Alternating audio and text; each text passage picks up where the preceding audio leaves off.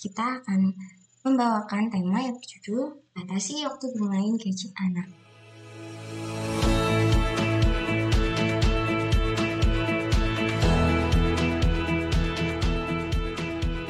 Assalamualaikum warahmatullahi wabarakatuh. Hello everyone, tentunya senang sekali kita bisa bertemu lagi di podcast EasyCast Early Childhood Education. Yang pada kali ini kita akan membawakan tema yang berjudul Batasi Waktu Bermain Gadget Anak.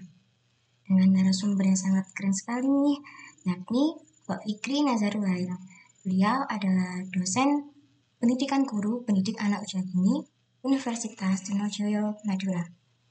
Selamat siang Pak Fikri. Iya, selamat siang. Bagaimana kabarnya hari ini? Alhamdulillah sehat. Gimana? Alhamdulillah baik Bapak. Uh, sekarang kan kuliahnya sudah offline nih Bapak. Ya. Nah, bagaimana sih rasanya uh, setelah kita hampir dua tahun kuliah dari rumah atau daring, sekarang harus uh, kembali lagi ke kampus menurut pandangan saya sih ya tentang pembelajaran sebenarnya kalau dalam dunia pendidikan itu ya lebih efisien dan efektif itu kalau pembelajaran luring ya luring atau bisa blended karena apa karena di FIP teman-teman tidak hanya belajar itu lewat teori-teori saja tapi teman-teman juga akan praktik secara langsung kan di sekolah ya observasi mengamati seperti apa kondisi dan situasi di sekolah harus menilai bagaimana kelayakan sebuah lembaga itu kan perlu melakukan observasi langsung. Ya, kalau menurut saya saya excited sekali ya bisa kembali teman-teman di kampus belajar. Nah, kalau menurut Pak Fikri sendiri lebih efisien mana, kuliah offline atau online? Kalau saya sih lebih senang blended ya. Jadi kadang kita kalau topiknya membahas topik kita bisa ketemu ya kemudian ada project. Kalau pembelajarannya itu hanya bersifat teoritis ya materinya mungkin kita bisa bertemu lewat eh, zoom seperti itu ya secara mungkin blended atau luring daring juga bisa ya. Kalau saya sih fleksibel saja sesuai dengan topik materi atau bahkan mata kuliahnya ya itu kalau mata kuliah bermain permainan lebih banyak ya untuk melakukan kegiatan di luar jadi ya bisa lah kita dari jadi menyesuaikan dengan kebutuhan di Bapak. Kalau misal banyak praktiknya itu mungkin uh, lebih efisien jika offline. Ya, bisa offline. Misalnya seperti ini. Contohnya teman-teman nih pada pertemuan ke-13 harus melaksanakan observasi. Nah, pada saat observasi kan teman-teman jarang tuh ada yang bisa kembali dengan tepat waktu ya misalnya ke kelas pada saat observasi seperti itu. Nah, pada saat kondisi seperti itu kita bisa dari ya mungkin teman-teman yang masih di sekolah yang masih observasi itu kita bisa bertemu lewat zoom kapan pun di mana pun kan. Nah, itu saya sih fleksibel saja. Menyesuaikan uh, dengan kebutuhan gitu pak? Iya betul. Nah pada semester 3 kemarin uh, kalau tidak salah Pak Fikri mengampung mata kuliah uh, bermain dan permainan anak nih pak nah kalau menurut Pak Fikri sendiri nih apa sih bermain dan permainan itu pak oke jadi bermain itu adalah dunia anak sebenarnya. Jadi anak disuruh ataupun tidak itu sebenarnya akan secara otomatis mereka akan bermain. Ya, di mana pun mereka berada, di sekolah, ya, di lingkungan rumah, ya, di mana pun ketika dia menjumpai hal yang menarik pasti dia akan. Nah, kalau dalam konsep bermain-permainan pada anak usia di tahun, di sinilah peran kita sebagai guru, pendidik, mengarahkan kegiatan bermain itu agar sesuai dengan tujuan dari perkembangan ada perkembangan bahasa nanti kita arahkan bermain yang mengarah kepada perkembangan bahasa itu apa misalnya bermain untuk melatih motorik tapi bermain misalnya di luar ruangan nih bermain olahraga misalnya ya basket atau bisa bermain permainan tradisional bentengan semacam itu jadi bermain itu tidak hanya sekedar bermain ya pak harus uh, apa mengembangkan enam aspek perkembangan pada anak? Ya, tentunya kalau kita berbicara dalam konteks pendidikan ya, kita bisa arahkan ya kegiatan bermain anak itu sesuai dengan tumbuh kembangnya, sesuai dengan usia tentunya ya. Kadang ada anak yang belum bisa bermain, contohnya engklek pada usia kelompok bermain misalnya. Kan karena apa terlalu susah berdiri menggunakan satu kaki dengan seimbang misalnya seperti itu jadi di sisi lain kita harus memperhatikan perkembangannya juga kita harus memperhatikan usia dari Baik, terima kasih Pak Fikri. Uh, selanjutnya bedanya bermain dan permainan itu apa sih Pak? Hmm, ya. Jadi kalau bermain itu adalah sebuah aktivitas ya yang dilakukan. Kalau permainan itu adalah sebuah objek untuk dimainkan. Contohnya misalnya kita punya permainan monopoli yang dulu sering kita mainkan. Nah, itu adalah sebuah permainan ya. Tapi kalau bermain itu aktivitas seperti ayo kita bermain peta umpet. Nah, itu kan berarti aktivitas yang dilakukan secara langsung. Itu itu bedanya ya secara umum itu perbedaan bermain Berarti kalau uh, bermain itu bermain itu lebih ke aktivitasnya gitu Pak. Mm -hmm. Kalau permainan itu ada yang dimainkan mm -hmm. seperti contohnya monopoli tadi. Nah uh, di era teknologi yang semakin canggih ini kan uh, sekarang tuh banyak kita jumpai anak-anak yang bermain gadget ya Pak. Nah menurut Pak Fikri gadget itu apa? Oke, jadi permainan gadget itu adalah atau gadget itu sendiri ya. Iya. Gadget sendiri itu adalah sebuah perangkat digital ya yang saat ini sudah mulai banyak sekali menjamur di masyarakat. Ada handphone, ya tablet, tablet PC, atau juga tablet yang di, bisa kita gunakan sehari-hari, banyak sekali contohnya. Tapi yang familiar mungkin yang sering digunakan oleh anak itu tablet dan juga handphone. Nah, dua perangkat tersebut yang sering dikenal ya, yang mudah. Tapi gadget itu sebenarnya banyak sekali, ada PDA, atau seperti itu. Sekali kalau menurut Pak Fikri sendiri uh, bolehkah Pak anak itu bermain gadget?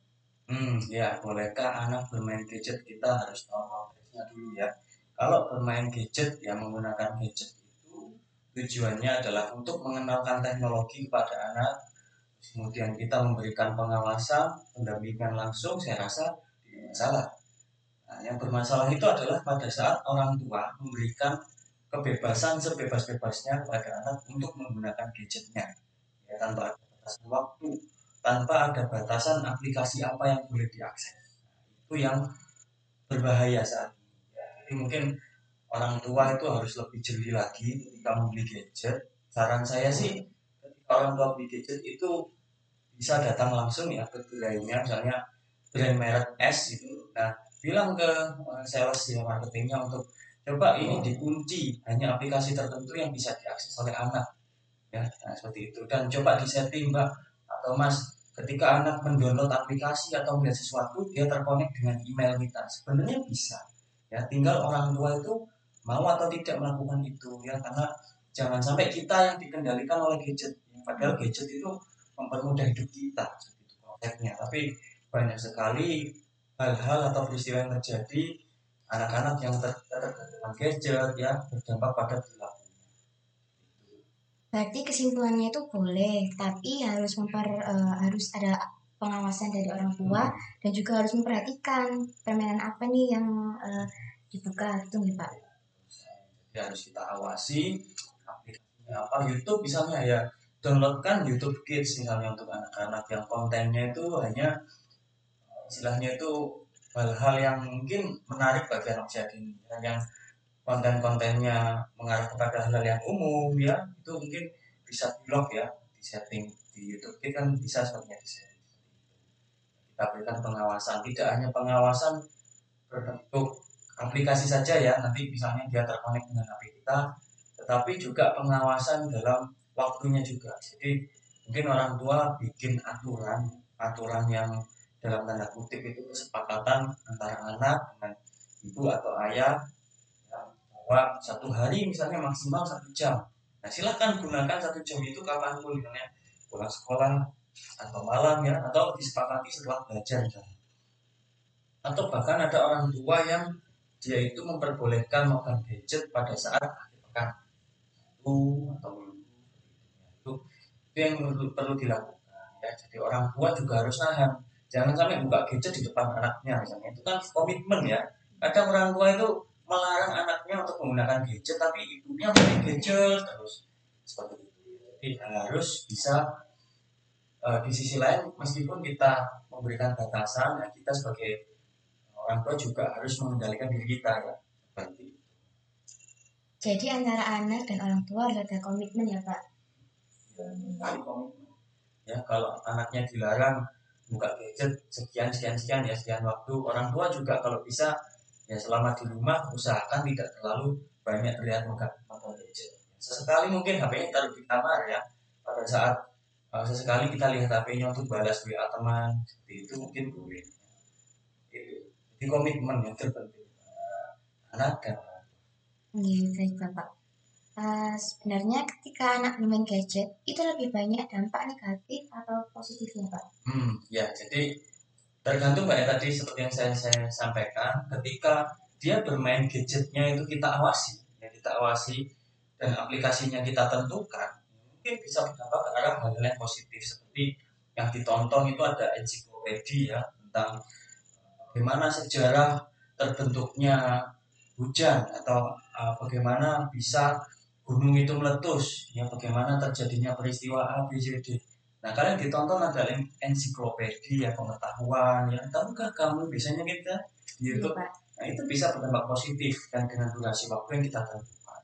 Tapi kalau yang dimainkan oleh anak-anak adalah misalnya permainan ya, seperti saya tidak sebutkan ya nama permainannya apa, mungkin teman-teman uh, para pendengar di sini mungkin familiar dengan uh, yang depannya P mungkin ya itu permainan itu sering sekali dimainkan oleh anak-anak dini, remaja bahkan orang dewasa.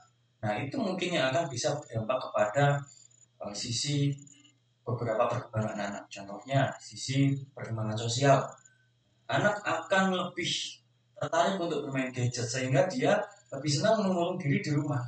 Teman-teman sebayanya dia bermain di luar, dia hanya di dalam rumah bermain gadgetnya. Akhirnya perkembangan bahasanya juga tidak begitu terbentuk dengan baik, ya pola komunikasinya.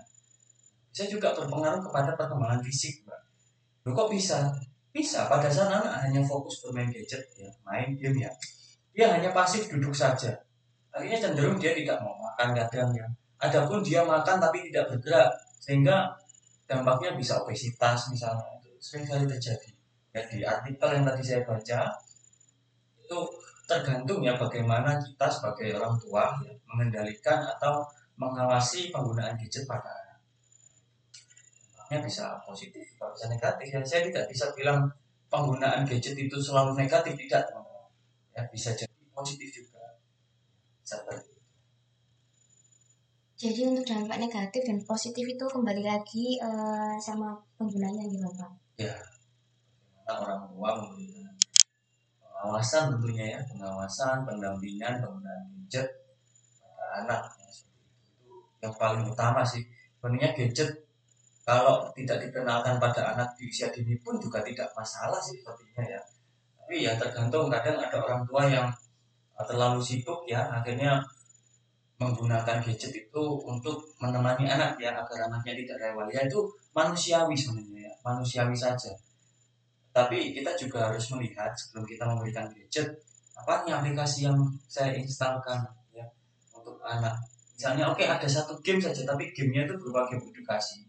Banyak sekali seperti waktu itu ada kakak tingkat teman-teman yang magang di iCanDo nah di iCanDo itu kan salah satu perusahaan yang mengembangkan sebuah aplikasi permainan tapi di dalamnya banyak sekali edukasi yang dilakukannya ya jadi mungkin kita sebagai orang tua harus sedikit smart lah ya iya. mengawasi anak.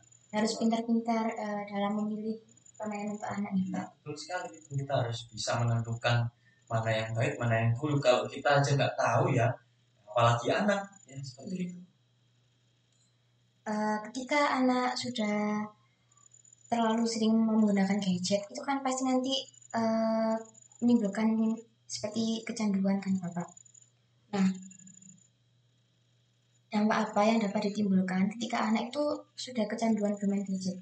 Hmm, Oke, okay. jadi kalau berbicara tentang kecanduan gadget itu setiap anak punya respon masing-masing. Jadi kita tidak bisa pukul rata semua anak yang kecanduan gadget pasti A, B, C, D tidak. Tapi dilihat dari perilaku ya, perilaku anak yang kecanduan gadget rata-rata itu satu mereka akan lebih agresif ya dalam artian lebih agresif. Ketika mereka tidak diberikan akses untuk menggunakan gadgetnya biasanya dia akan merespon dengan hal-hal yang negatif. Entah itu memukul memaki seperti itu ya. Bahkan tidak jarang juga anak itu sampai mendang-mendang yang mukul-mukul ibunya ketika tidak diberikan gadgetnya. Itu terlihat ya. Bahkan fenomena itu kalau mbak Rizka sendiri lihat mungkin sering terjadi di masyarakat ya. Dampak eh, tentang perkembangan emosinya pengembangan sosial juga bisa. Lebih senang berada di dalam rumah. Ya ketika gadgetnya kita simpan ayo nak main keluar. Akhirnya dia bingung ketika main di luar ya nggak punya teman. Akhirnya dia menjadi anak yang terlihat murung. Padahal karena memang anaknya sendiri yang belum pernah bermain di luar ya. Dampak terhadap sosialnya dampak fisiknya juga bisa. Kadang anak yang terlalu banyak bermain di luar ya ketika bermain eh, di dalam ya ketika bermain di luar ruangan itu bisa berdampak kepada bagaimana ketika dia berinteraksi dengan anak yang lain. Misalnya bermain nih engklek. Ya ternyata fisiknya nggak kuat-kuat banget karena dia nggak pernah melakukan. Dia lompat satu kaki menggunakan satu kaki. Itu ketika jatuh ya.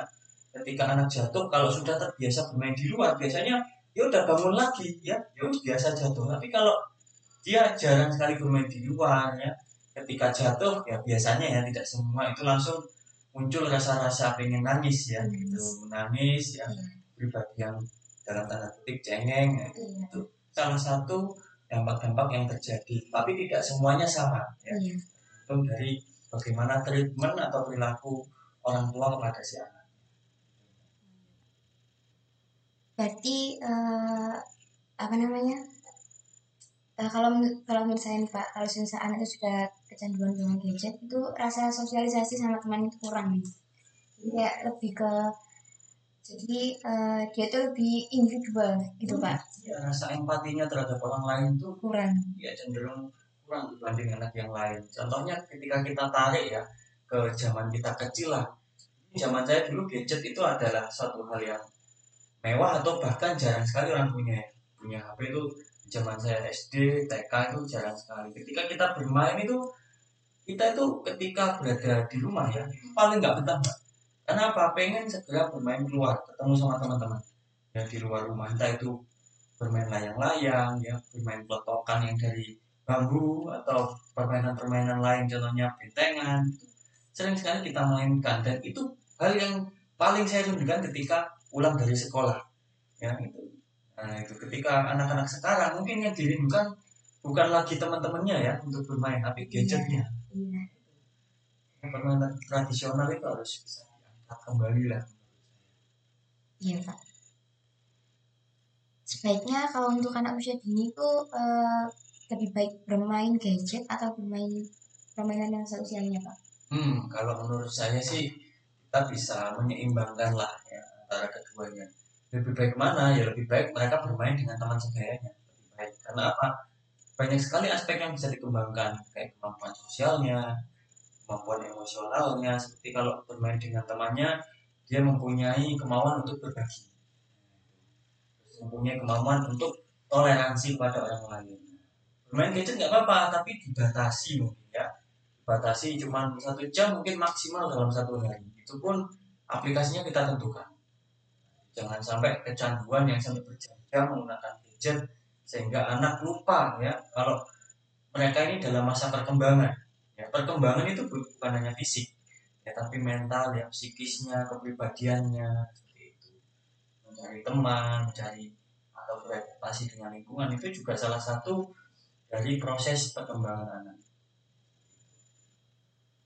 Berarti dari uh, dalam penggunaan gadget ini uh, peran orang tua itu sangat dibutuhkan ya Pak? Ya, sangat penting sekali dibutuhkan. Bahkan sekolah-sekolah yang dalam tanda kutip sudah bertaraf internasional pun yang pernah saya ketahui mereka pakai gadget Pak di kelas itu. Tapi pakai gadgetnya juga untuk pembelajaran seperti misalnya gurunya nge-share ebook. Coba anak-anak baca. Nah tujuannya gadget itu adalah untuk media mereka adalah belajar sarana, sarana belajar bukan untuk bermain jadi jangan salahkan gadgetnya sebenarnya gadget itu hanya sebuah alat ya hmm. tapi yang disalahkan adalah bagaimana orang tua itu lalai memberikan pengawasan kepada anak. Ya pak. Uh, jika anak sudah kecanduan bermain gadget lalu uh, bagaimana nih pak cara mengalihkan perhatiannya itu? Oke, cara mengalihkan perhatian anak yang kecanduan gadget memang tidak semudah itu ya. Pasti anak itu seminggu dua minggu akan merontak marah ya. Akan marah, akan merontak, akan kecewa kepada orang tua. Kok gadgetku dibuang atau gadgetku ini nggak ada? Ke mana gadgetku? Mainanku ini ke mana? Itu pasti ada rasa-rasa itu. Terus bagaimana cara kita? Ya nggak apa-apa kita biasakan teman-teman. Pertama mungkin kita kurangi waktu untuk penggunaan gadget, tetapi tidak hanya kita kurangi, kita ganti dengan aktivitas lain. Misal orang tua yang awalnya memberikan kesempatan anak bermain gadget itu yang lama diganti sekarang oke main gadgetnya dikurangi sisanya kita ajak mereka jalan-jalan nah, mereka pasti akan teralihkan jalan-jalan ke taman ya. Jalan-jalan ke mana itu mungkin bisa dialihkan. Lama-lama akan hilang ya. Ya mungkin tidak hilang 100% ya. Tapi kalau kita sebagai orang tua komitmen nih saya ingin mengurangi uh, kecanduan anak menggunakan gadget berarti saya harus komitmen. Apa nih hal yang bisa menggantikan anak untuk menggunakan gadget? Luangkanlah waktu untuk mereka. Itu sih ya, tidak hanya kita sebagai orang tua yang yang saya bikin jengkel itu kadang ada orang tua ya. Dia tidak memberikan alternatif anak bermain atau melakukan hal lain. Ketika dia bermain gadget, dia anaknya dimarahi bahkan dipukul. Ya kamu ini saya main gadget aja. Iya. Ya mana main dan sana keluar Nah ketika main keluar pulang dimarahi, main nggak pulang-pulang. Nah, siapa yang salah? Iya. salah ya. Iya, serba salah sih anak ini. Ya yang perlu kita tahu ya kita sebagai orang tua ya kita harus paham lah apa yang mungkin terbaik buat anak. Oke, kalau gadget ini sudah mulai terlihat mendominasi ya pada anak ini terlalu kecanduan main gadget ya luangkanlah waktu ya pada anak terutama pada waktu-waktu tertentu. Misalnya waktu sore hari nih ya, mana anak itu biasanya nggak ngapa-ngapain kan? Biasanya kalau biasanya ada yang ngaji ada yang les. Nah misalnya kalau nggak ngapa-ngapain ya ajak anak bermain di luar ya meskipun cuma naik motor seperti itu melihat suasana desa jalan-jalan ya melihat kalau yang di kota mengelilingi wilayah-wilayah yang ada di kota diajak ke tempat-tempat yang jadi di Surabaya oh iya ke taman betul sekali. Ke ada di Surabaya itu kebun bibit mungkin dikenalkan. Ini namanya kebun bibit. Nah kebun bibit ini dulu didirikan oleh bapak ini bapak ini itu kan hmm. baik ya terus kita ajak lagi ke Tugu Pahlawan nah, Tugu Pahlawan ini nah ini dulu menjadi salah satu saksi di mana para pahlawan mempertahankan Indonesia diajak nggak perlu kita masuk ke dalam misalnya berhenti aja di luar ceritakan berjalan iya. lagi ke mana itu kan bisa iya. hal sepele sebenarnya iya. yang kadang kita lupakan bang dianggap kalau ah, saya nggak ada waktu ya nanti kalau sampai nggak ada waktu untuk anak ya anak nanti yang nggak ada waktu untuk belajar. Iya. jadi uh, apa ketika kita ingin supaya anak itu tidak terlalu candu dan menggunakan gadget itu harus uh, bisa meluangkan waktu atau menyempatkan waktu untuk mengajaknya uh, sekedar jalan-jalan atau keluar rumah gitu ya pak. Entah ke pasar malam atau ke mana gitu. Betul sekali itu peran kembalikanlah peran ayah dan ibu itu seutuhnya untuk anak. Jadi tidak hanya kita memberikan fasilitas berupa makanan ya terus fasilitas yang bisa dimiliki anak gadget ya tetapi anak juga membutuhkan yang namanya kasih sayang dan perhatian. Itu sangat penting sekali. Saya bilang kenapa kok sangat penting? Karena masa-masa anak di usia emas ya itu masa-masa di mana mereka itu haus akan perhatian dan kasih sayang orang tua. Jangan sampai nanti ketika anak sudah dewasa akhirnya melupakan peran dari orang tua. Karena apa? Ya udah zaman saya dulu kecil saya dititipkan. Saya nggak pernah diajak jalan-jalan sama ibu saya. Saya dibelikan ini itu tapi nggak pernah diperhatikan. Dia akan apa ya merasa di usia dewasa itu nggak perlu peran orang tua lagi. Buat apa saya zaman saya kecil dulu nggak pernah diperhatikan? Tapi kalau dari kecil ya setiap pendapat anak nanti sabtu minggu pengen ke mana ya ya saya aku pengen jalan-jalan ke taman safari. Ya yuk taman safari misalnya ya. Oh tapi ayah belum gajian ya. Mungkin nanti kita apa, ke taman safarinya waktu adik liburan ya. Nah mungkin untuk menggantikan kita nggak ke taman safari mungkin kita ke taman-taman yang ketika aja misalnya. Kita perhatikan mbak ya hal-hal sepele semacam itu. Perhatian kasih sayang ya. Nanti efeknya itu akan terasa ketika anak bertumbuh ya semakin dewasa, dewasa. ini kok anakku kok apatis ya ke aku? Kok nggak peduli ke aku? Ya ya coba diingat aja zaman kecil dulu apakah perhatiannya kepada anak ini sudah sama diberikan secara penuh atau belum? Introspeksi diri ya pak? Iya betul sekali. Tidak hanya anak itu tidak hanya butuh uh, dibelikan mainan yang bagus ya bukan hanya itu saja tapi juga kasih sayang uh, dalam penggunaan gadget sendiri uh, bagaimana tanggapan Pak Fikri mengenai waktu yang tepat kita menggunakan gadget anak? Yang tepat sih menurut saya weekend. Weekend, weekend Sabtu mungkin kalau sekolahnya full day Sabtu Minggu kita batasi waktunya mungkin jam 10 sampai ya maksimal jam 12 lah kita kasih kesempatan untuk main jam 10 sampai 12 tapi misalnya kita juga bisa alihkan itu setiap weekend kita ajak anak untuk keluar. Akhirnya apa? Ya mereka nggak ada kesempatan untuk bermain gadget. Iya pak iya. Jadi ya saya juga menerapkan itu kok ke ketika saya pulang ya. Kalau nggak sibuk amat ya selalu saya manfaatkan untuk keluar sama ibu saya. Saya mencoba untuk menebus ya zaman dulu saya kecil sering sekali diajak bermain. Ya sekarang waktu saya untuk mengembalikan itu ke orang tua. Dan nanti mungkin saya juga akan punya anak insya nah itu juga akan saya insya akan manfaatkan ya setiap weekend itu coba saya ajak dia jalan-jalan hal pakai motor aja deket-deket ke dekat rumah saya ada taman dayu ya kemudian ada weekend fungsinya bukan untuk foya-foya fungsinya bukan untuk foya-foya tapi mengenalkan anak dengan lingkungan sekitar mengajak anak untuk beradaptasi. Dan ketika anak bermain di playground dia mampu untuk berbicara atau ngobrol dengan teman sebayanya nggak dikenal mungkin itu ya tujuannya Lalu untuk penggunaannya sendiri itu maksimal berapa jam Pak dalam sehari? Dalam sehari, kalau saya baca ya di artikel ini tadi, itu sebenarnya anak usia golden age atau usia dini ini bahkan itu ada tokoh yang jangan sama sekali dikenalkan. Tapi kalau mau ya, kalau mau ya jangan lebih dari dua jam. Jangan lebih dari dua jam untuk menggunakan gadget secara terus menerus misalnya. Mungkin 30 menit, setelah itu nanti lagi ya nak dilanjutkan habis asar misalnya. Dikasih lagi 30 menit. Nanti lagi anak. Malam habis sholat isya atau habis belajar nanti 30 menit lagi. Jadi jangan terlalu lama. Karena di layar LCD HP, laptop atau televisi itu ada radiasi biru itu bisa takutnya nanti minus. Minus ya. Dan itu terjadi ke saudara saya sepupu. Ya ketika masuk ke SMP kemarin minusnya lebih dari satu karena pembelajaran dari ibunya bilang itu.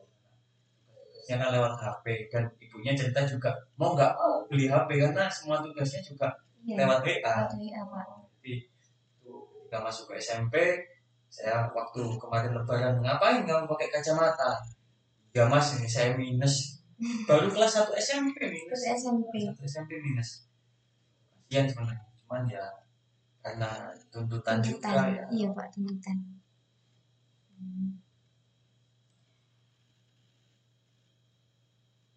Sebenarnya uh, kalau untuk kalau bicara tentang fungsi nih Pak, fungsi gadget bagi anak itu apa? Hmm, fungsi gadget bagi anak ya kalau menurut saya pribadi fungsi utama itu harusnya menjadi sebuah alat yang digunakan untuk edukasi. Perangkat digital digunakan untuk memberikan edukasi pada anak. Ini ada alat ya yang bisa digunakan untuk anak melihat video-video yang bermanfaat.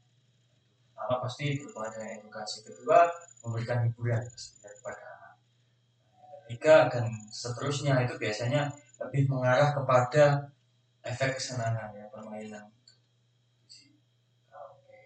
Yang kita bicarakan adalah HP ya Nah, anak usia dini pun kalau menggunakan gadget untuk ngetik juga nggak begitu paham ya. Tuh, iya, mungkin kalau orang-orang dewasa seperti kita kita gunakan untuk bekerja ya, untuk ngedit video, gambar mungkin ya. Seperti kalau kita pakai tablet itu bisa ngetik di mana pun untuk ngetik naskah artikel atau apa pun itu bisa. Tapi kalau anak usia dini apalagi ya selain edukasi ya. edukasi kalau itu berkegiatan mainan. Iya. kalau uh, kalau sesuai dengan pengalaman saya nih pak. Kalau misal ada anak yang nangis itu orang tuanya langsung uh, memberi HP itu pak. Dan anaknya tuh langsung anteng. Nah itu gimana Pak? Menurut Pak Fikri? Ya itu mungkin dampak berantai ya. Dampak berantai itu dalam artian ketika anak menangis orang tua itu selalu memberikan gadget untuk mengalihkan perhatian atau uh, rasa sedihnya ya, akhirnya itu menjadi efek ketergantungan. Ya udahlah ketika anak nangis kasih aja gadget ya. Itu mengarah ke psikologis sebenarnya ke arah ranahnya kalau mungkin saya sendiri ya sebagai dosen yang mengajar bermain dan permainan ya mungkin itu salah satu cara orang tua ya yang paling mudah paling efektif oh, gitu. yang paling efektif membuat anak berhenti menangis Iya. tapi ya itu efeknya juga ada efek negatifnya ketergantungan ya. kalau menurut saya ya kurang-kurangi itu menggunakan gadget ya anak juga nggak mungkin nangis kok sampai jam ya mungkin satu dua menit atau berapa menit lah selesai nangisnya ya. Kalau dalam tanda kutip nangisnya karena mungkin jatuh ya. Atau dia marah sama teman itu wajar ya. Tapi kalau nangisnya karena sakit ya meskipun dikasih gadget pun ya setelah gadget kita ambil ya nangis lagi karena ada sesuatu hal yang tidak nyaman dalam dirinya. Ada demam ya sakit gigi sakit perut atau apa pun gitu Hmm. Jadi ya kalau bisa hindari aja wis hindari. Penggunaan gadget. Kalau memang terpaksa ya kurangi. Kurangi frekuensi penggunaan gadget. Satu hari itu coba dihitung aja berapa menit ya udah. Sampai berlebihan. Mungkin ketika anak nangis itu juga bisa eh, orang tua itu mengalihkan perhatiannya ya pak. Mungkin dengan mengajaknya jalan-jalan bersepeda gitu pak. Kan kalau kata orang Jawa itu eh, keselimur gitu pak. Dengan hal- hal-hal lain kita ajak keluar rumah. Kadang ada aja tak belikan bakso. Nah itu kan senang. Kayak es krim. Ya, diajak makan es krim buka toko supermarket seperti itu. Bisa aja ya tergantung orang tuanya mau nggak kalau ada yang mengambil gampangnya kasih gadget. Tapi kalau orang tua yang nggak pengen nih anak saya kecanduan gadget kita ajak ke luar ya. Minimal ya jalan-jalan aja lah. Kalau di tempat saya banyak sekali sawah saya ajak lewat sawah.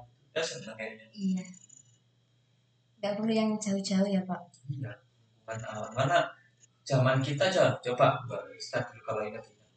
Ketika bermain ke mana sih? Zaman kita main, ya udah ke sawah mungkin di depan sawah, rumah depan gitu pak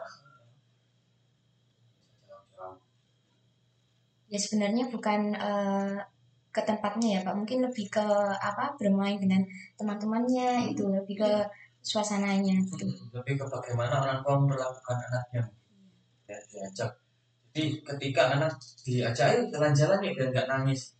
Itu bukan tujuannya sebenarnya, tapi bagaimana orang tua memperlakukan anak diajak jalan-jalan, diperhatikan, itu akan berdampak kepada si emosional. mungkin bisa dikasih eh, kesimpulan pak mengenai podcast hari ini Ya, kalau bicara tentang bermain ya, saya pribadi itu kan saya selalu mengajak teman-teman sebagai mahasiswa ataupun orang tua atau guru, yuk kembalikan yuk dunia bermain anak ya, seutuhnya. Kita kembali permainan tradisional yang mungkin saat ini sudah mulai tergerus dengan perkembangan teknologi. Ya, kita kenalkan kembali permainan-permainan tradisional yang syarat akan makna ya syarat akan sebuah moral yang ada di dalamnya contohnya ketika kita bermain peta umpat ya yang paling sederhana. Kita diajarkan untuk oh mengenal lingkungan. Ketika kita belajar benteng-bentengan oh kita diajarkan tentang kerjasama tim. Ketika kita bermain engklek oh kita diajarkan untuk bagaimana bersabar fokus ketika main. Mungkin penggunaan gadget tidak bisa kita alihkan lah di saat ini karena kita juga memasuki era perkembangan digital ya. Kita batasi saja ya batasi saja. Jika memang orang tua ini mengenalkan gadget batasilah satu hari maksimal berapa menit berapa jam. Seperti itu. Sisanya ajak mereka untuk berinteraksi. Aktifkan ruang-ruang di dalam rumah itu untuk berinteraksi. Ya contohnya ketika lihat TV bersama ya di depan televisi. Mungkin aktivitasnya tidak hanya lihat televisi tapi curhat. Ada sesi curhat nah hari ini kamu belajar apa di sekolah. Coba tunjukkan ke ayah. Ini akhirnya dibawalah dia hasil mewarnai ya kolase ke ayah. Coba ini ini warna apa? Wah bagus. Tadi dikasih bintang berapa sama guru? Wah hebat ya ternyata anak ayah. Nah kalau besok uh, Adinda punya gas coba tunjukkan ya ke ayah. Lalu tunjukkan ke ayah. Itu adalah ruang interaksi antara orang tua dan anak. Yang mungkin tidak semua orang tua melihat itu. Dianggap ya udah anak belajar belajar aja padahal Iya. ketika orang tua memperhatikan ya, memberikan apresiasi kepada anak tentang hasil belajarnya itu betapa bangganya itu anak. Dapat menambah semangat Belajar Iya, untuk semangat anak ya, belajar. Iya. Hmm, intinya dia termotivasi iya belajar. motivasi dengan senang hati dia belajar karena apa? Orang tuanya mendukung. Mendukung.